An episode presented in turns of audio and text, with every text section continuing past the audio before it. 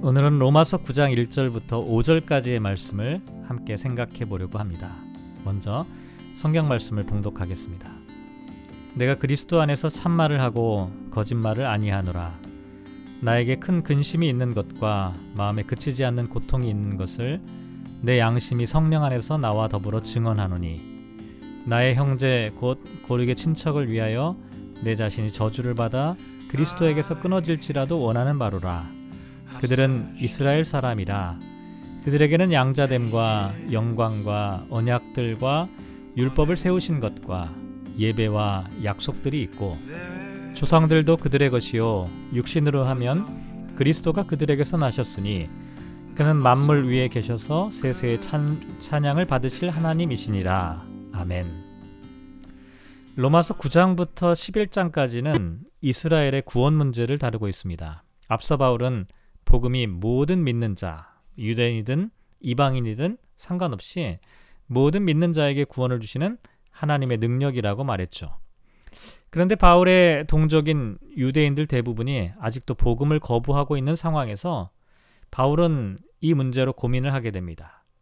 이스라엘에게 주어진, 주어진 하나님의 약속과 예수 그리스도의 복음이 함께 공존할 수 있을지에 대한 문제를 생각하고 있는 것입니다.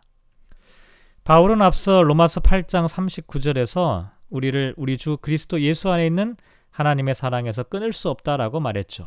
그런데 9장으로 넘어와서 그리스도에게서 끊어질지라도 원하는 바다라고 말합니다. 겉으로 보면 매우 상반된 모순된 말처럼 보이죠. 하지만 이것은 바울이 그만큼 유대 민족을 사랑하고 유대 민족이 구원받기를 바란다는 마음을 표현한 것입니다. 그런데 바울이 이렇게 강력한 어조로 말하게 된 이유를 생각해 볼 필요가 있는데요.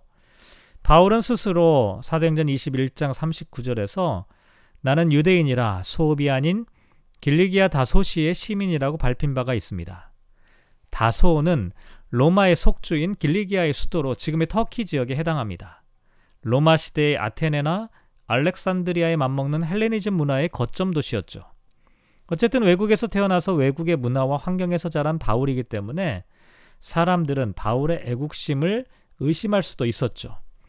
그래서 사도 바울이 내가 그리스도 안에서 참말을 하고 거짓말을 아니하노라 라고 말했던 이유도 자신의 진정성을 의심하는 사람들을 염두에 둔 것이라고 할 수가 있습니다.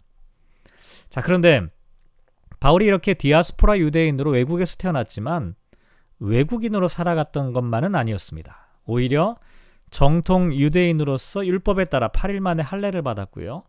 12지파 중에 가장 먼저 가나안 땅에 진입했던 베냐민 지파 출신이었고 히브리인 중에 히브리인으로서 유대 민족의 순수성을 지켜온 사람이라고 스스로 말합니다. 특히 율법으로는 바리새인으로서 철저하게 율법을 지키며 살았던 사람이라고 말하죠.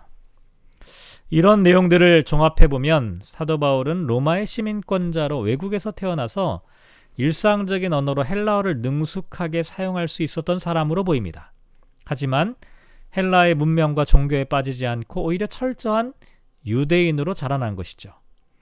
당시 알렉산드리를 위시해서 로마에 이르기까지 헬레니즘 도시들 가운데는요, 거의 예외 없이 디아스포라 유대인들이 유대인 공동체를 형성하며 살고 있었습니다.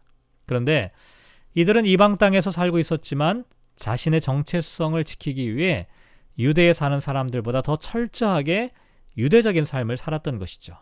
그래서 나의 형제 곧 고륙의 친척을 위하여 내 자신이 저주를 받아 그리스도에게서 끊어질지라도 원하는 바다라고 말했던 것은 과장된 말이 아니라 바울의 진심을 고백한 것이라고 할 수가 있습니다. 어쨌든 바울은 4절과 5절을 보면 그들은 이스라엘 사람이다. 그들에게는 양자됨과 영광과 언약들과 율법을 세우신 것과 예배와 약속들이 있고 조상들도 그들의 것이요 육신으로 하면 그리스도가 그들에게 나셨다 이렇게 말합니다. 바울은 유대의 문화와 신앙 전통의 장점을 정확히 알고 있었죠. 유대인들은 구약 성경에서 말씀하는 것처럼 하나님의 선택을 받은 언약의 백성이었습니다. 또한 하나님께서는 유대인들에게 율법을 주셨고 유대인들은 제사를 통해 하나님께 예배를 드릴 수가 있었습니다. 무엇보다도 예수 그리스도께서 유대인의 혈통 가운데 태어나셨죠. 이런 점을 볼 때 유대인들은 충분히 자부심을 가질 만한 민족이라고 할 수가 있습니다. 그런데 이와 같은 바울의 이야기를 듣다 보면 자칫 바울도 유대 민족주의 혹은 배타적인 선민의식을 갖고 있었던 것이 아닐까 오해할 수도 있습니다. 하지만 그 다음에 나와 있는 이야기를 살펴보면 사도 바울은 담에색에서 부활하신 예수 그리스도를 만난 이후에 회심하게 되었습니다. 이때 바울의 회심은 불신앙에서 신앙으로 회심한 것이 아니었습니다. 바울은 이미 하나님을 알고 있었죠. 그런데 유대 민족주의라고 하는 틀 안에서만 하나님을 알고 있었을 뿐이었습니다. 그런데 부활하신 예수님을 통해 모든 인류를 구원하시는 하나님의 섭리를 새롭게 깨닫게 된 것이죠. 한마디로 이것이 바울의 눈이 새롭게 떠진 것이라고 할 수가 있습니다. 아마도 하나님께서 바울을 부르신 이유가 여기에 있지 않을까 생각해 보는데요. 바울은 유대인과 이방인을 연결할 수 있는 사람이었습니다. 하나님께서는 예루살렘과 유대를 넘어서서 온 세상을 향해 복음을 전하기 위해 다른 민족과 문화, 인종을 배척하거나 혐오하지 않고 그 속에서 하나님의 뜻을 찾으려고 했던 바울을 부르신 것입니다. 오늘 우리도 민족주의, 인종주의에 대해 생각해 볼 필요가 있습니다. 유대인들은 민족주의, 인종주의에 갇혀서 민, 복음의 문을 닫는 것이 하나님의 뜻이라고 생각했습니다. 타 민족과 타 인종, 타 문화권의 사람들도 역시 하나님의 구원의 대상이며 주체라고 하는 사실을 인식하지 못하고 오히려 배제와 혐오와 제거의 대상으로 생각했던 것이죠. 우리도 민족주의라고 하는 틀을 뛰어넘어야 합니다. 물론 그렇다고 해서 민족이 아무런 의미가 없다는 말은 아닙니다. 바울도 민족에 대한 사랑이 있었죠. 그래서 그리스도의 사랑에서 끊어지는 한이 있어도 형제를 위한 중보의 기도를 한다고 말할 수 있었던 것입니다.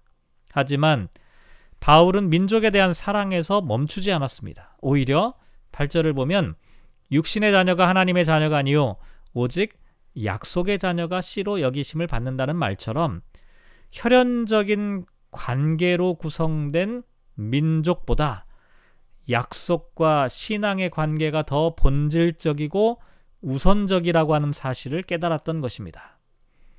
외국에서 나그네로 살고 있는 우리들도 바울의 이야기를 통해 여러 가지 생각을 해볼 필요가 있는데요.